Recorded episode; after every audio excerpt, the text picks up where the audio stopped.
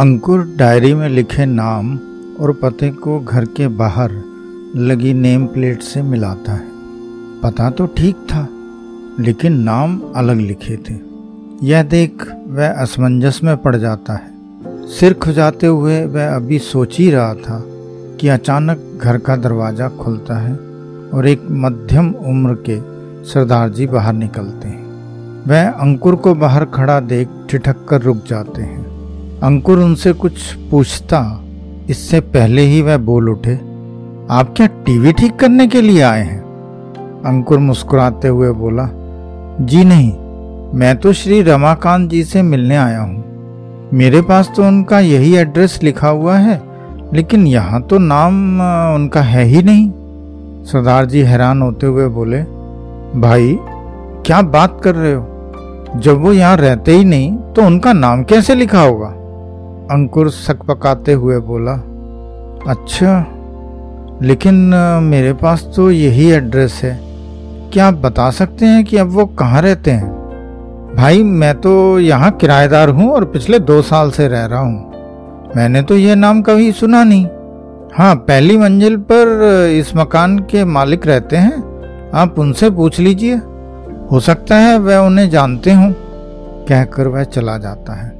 अंकुर अपना सिर खुजाते हुए घर की सीढ़ियाँ चढ़ने लगता है और चढ़ते हुए वह यह सोचता है कि अगर इन्हें भी मालूम नहीं हुआ तो दिल्ली जैसे अनजान शहर में उन्हें कैसे ढूंढेगा? पहली मंजिल पर पहुँच वह अनमने भाव से बेल बजाता है। काफ़ी देर तक जब दरवाज़ा नहीं खुलता तो वह दोबारा बेल बजाने के लिए हाथ आगे बढ़ाता ही है कि अंदर से किसी के चलने की आवाज़ पास आती सुन वह रुक जाता है। धीरे से दरवाज़ा खुलता है और एक बुज़ुर्ग औरत आधे खुले दरवाजे से बाहर झांकते हुए बोली, क्या बात है? क्यों बेल बजाई? अंकुर बोला माता जी मैं श्री रमाकांत जी से मिलना चाहता हूँ। नीचे सरदार जी मिले थे। वो शायद आपके किराएदार हैं। कह रहे थे कि हो सकता है आप जानती हो कि रमाकांत जी अब कहाँ रहते हैं? वह औरत कुछ सोचते हुए दरवाज़ा खोल कर बोली, तुम्हें कैसे पता कि वो पहले यहाँ रहते थे? यहाँ तो हम पिछले छह साल से रह रहे हैं। हमने जिससे ये मकान खरीदा था, उसका नाम भी रमाकांत नहीं था। इससे पहले कि अंकित कुछ बोल पाता, वह बुज़ुर्ग औरत फिर से बोली, तुम्हें किसने भेजा है? और उनसे क्या काम है? अंकुर सकते में आ जाता है।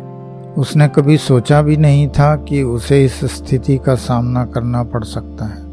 वह तो यह सोचकर मुंबई से चला था कि उसके पास दिल्ली का एड्रेस है और आसानी से उसकी मुलाकात रमाकांत जी से हो जाएगी। वह कुछ बोलता इससे पहले ही बुज़ुर्ग औरत फिर से बोली तुम हो कौन और क्या चाहते हो? अंकुर हड़बड़ाहट में बोला आ, आ, आ, आंटी मैं मैं यह सुनकर वह बुज़ुर्ग औरत फिर से बोली, मैं मैं क्या लगा रखी है? तू तो ऐसे कर रहा है जैसे अखबार वाले किसी मुलजिम या नेता को घर घर खोजते फिरते हैं? अंकुर के लिए उस बुज़ुर्ग औरत की बात जैसे भगवान का वरदान सिद्ध हुई। वह खुशी से झूम उठा। खुश होते हुए अंकुर बोला, आंटी, आपने सही पकड़ लिया। मैं बताना तो नहीं चाहता था, लेकिन अब जब बात खुली गई है तो मैं आपको ये बताना चाहता हूँ कि मैं एक, अखबार के ऑफ़िस से हूँ और रमाकांत जी के जीवन पर कुछ, लेख लिखना चाहता था। बस, इसीलिए उन्हें इससे पहले मैं कुछ और बोल पाता। वह बुज़ुर्ग औरत हैरान होते हुए बोली, ये आदमी है कौन? क्या कर दिया उसने? अंकुर मुस्कुराते हुए बोला जैसा आप सोच रही हैं, वैसा कुछ नहीं किया। वह बहुत ही अच्छे इंसान हैं और उनकी इन्हीं अच्छाइयों पर मैं कुछ लिखना चाह रहा था। वह बुज़ुर्ग औरत पंजाबी में बोली अच्छा फिर ठीक है, मैं तो पता नहीं की सोच बैठी सी। तू पुत्र नाल वाले घर तो पुछ ले, वो बड़े पुराने रहन वाले ने। यह सुन अंकुर उस बुज़ुर्ग औरत को धन्यवाद कर जल्दी से सीढ़ियाँ उतरकर पड़ोस के घर की बेल बजाता है। अंकुर पड़ोस से मिली जानकारी सुनकर हतप्रभ रह जाता है। उसे याद आता है कि वह भी आर के सिंह के फेसबुक पेज का मेंबर है। उसे नहीं मालूम था कि आर के सिंह ही रमाकांत सिंह है। जब वह एम के आखिरी साल में था तो उसे इस पेज और इस व्यक्ति के बारे में उसके एक दोस्त ने ही बताया था। उसके कॉलेज में आर के सिंह के लेख और कहानियाँ काफ़ी प्रसिद्ध थे। अंकुर होटल में वापस आकर अपना सामान पैक करता है और जल्द ही रात का खाना खाकर सो जाता है। सुबह वह हिमाचल के नालागढ़ जैसे छोटे से शहर के लिए निकल पड़ता है। नालागढ़ पहुंचकर वह पड़ोसी के बताए एड्रेस को ढूंढते ढूंढते आखिर उस घर तक पहुँच ही जाता है। वह काफ़ी बड़ा मकान था जिसके आगे एक छोटा सा पार्क बना था। उस मकान के बाहर बने गलियारे में एक बुज़ुर्ग दंपत्ति कुर्सी पर बैठे शाम की चाय का आनंद ले रहे थे। उन्हें प्रेम से बैठे चाय पीते हुए देख अंकुर ठगा सा लकड़ी के गेट के पास ही रुक जाता है। अंकुर आज पहली बार अपने दादा दादी को देख रहा था। दादी की उम्र तो लगती थी, लेकिन फिर भी उनके चेहरे पर एक अजीब सा तेज था। और दादा को देखकर उनकी उम्र का अंदाज़ा लगाना ही मुश्किल था। उन्हें पहली बार देखकर अंकुर की आँखों में आँसू आ जाते हैं। वह अभी यह सोच ही रहा था कि वह उन्हें मिलने पर क्या बताएगा कि अचानक चाय पीते हुए दादी की नज़र अंकित पर पड़ती है। वह जल्दी से कप रख कुर्सी से उठते हुए बोली, क्या बात है बेटा? यहाँ क्यों खड़े हो? अंकुर सक पकाकर जल्दी से अपने आँसू पहुँचते हुए कुछ बोल पाता। इससे पहले ही दादी बोल उठी, क्या क्या क्या क्या तुम मुंबई से आए हो?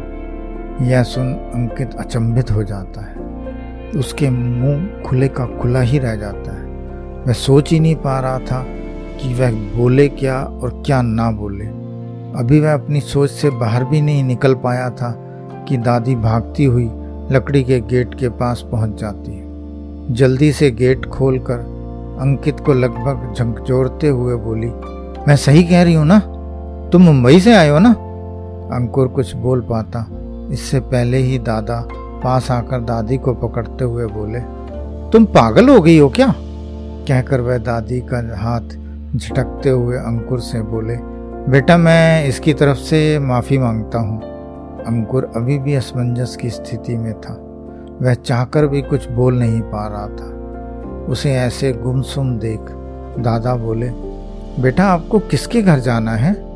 यह सुनकर अंकुर बहुत मुश्किल से बोला, जी जी, आ आ, आप कुछ शब्द बोल पाता है और कुछ शब्द उसके मुँह में ही अटक जाते हैं। दादी उसका ऐसा व्यवहार देखकर दादा को घूरते हुए एक बार फिर से बोली, तुम समझ क्यों नहीं रहे हो? ये मुंबई से हमें ही मिलने आया है। कहकर वह अंकुर को देखते हुए बोली, क्यों बेटा, मैं सही कह रही हूँ ना? अंकुर जैसे ही जी कहता है, दादी अंकुर को खींचकर लिंगन बंद कर लेती है। दादा एक बार फिर दादी को अंकुर से अलग करते हुए बोले, अरे भगवान, तुम समझती क्यों नहीं हो? बार बार उस बच्चे को क्यों परेशान किए चली जा रही हो? कहकर वह अंकुर से बोले, बेटा, ये माना कि तुम मुंबई से आए हो, लेकिन आए किससे मिलने के लिए हो? तुम्हें किसके घर जाना है? दादा आगे कुछ बोल पाते।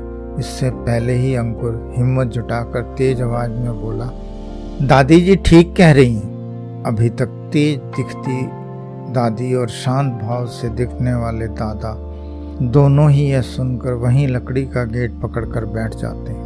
उन दोनों का चेहरा पीला पड़ गया था और आँखें बंद हुई जाती थी। उनकी ऐसी हालत देख अंकुर को समझ में नहीं आ रहा था कि वह करे तो क्या करे। बुज़ुर्ग दंपत्ति की ऐसी हालत देख रास्ते से जाते हुए कुछ लोग उन्हें देखने लगते हैं। देखते ही देखते वहाँ लोगों का हजूम लग जाता है। सब आपस में खुसर पुसर कर रहे थे, लेकिन कोई भी आगे बढ़ नहीं रहा था। तभी अचानक एक औरत भीड़ को चीरती हुई आगे आई और दादा दादी के पास बैठ दादी के चेहरे को सहलाते हुए अंकुर को गुस्से से देखते हुए बोली, ऐसा क्या कहा तुमने माँ जी को? वह अभी अपनी बात पूरी भी नहीं कर पाई थी कि उसी भीड़ को चीरते हुए कई और लोग भी आ गए। उन्हीं में से एक महिला ने लगभग रोते हुए साथ लाए पानी के गिलास से पानी दादी के चेहरे पर छिड़कना शुरू किया। दो आदमी अंकुर का गला पकड़कर बोले, कौन है तू? और तूने क्या कहा हमारे अम्मा बापू को? अंकुर उनके तेवर देखकर कुछ बोल पाता। इससे पहले ही दादी को होश आ जाता है।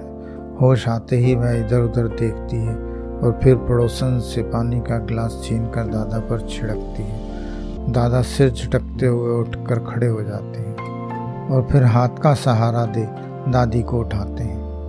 अंकुर को यह समझ नहीं आ रहा था कि दादा दादी दोनों को खुश होकर नाचना गाना चाहिए था, जबकि ये दोनों तो उनकी बात सुनकर बेहोश ही हो गए। मैं अपनी सोच से बाहर निकलकर पड़ोसियों को कुछ बोल पाता। इससे पहले ही दादा दादी लड़खड़ाते हुए बोले, अरे बेवकूफ़ो, ये हमारे पोते हैं, इन्हें क्यों पकड़ रखा है? यह सुनते ही सब एक झटके से अंकुर का गला छोड़ दादा दादी के पास जाकर बोले, एक बार फिर बोलना आप क्या कह रहे दादा दादी ने खुश होते हुए, जब वह बात दोहराई तो राह चलते लोग तो अपनी राह चल दिए, लेकिन बाकी बचे पास पड़ोसी खुशी से झूमते हुए अंकुर और दादा दादी के गले लग जाते हैं।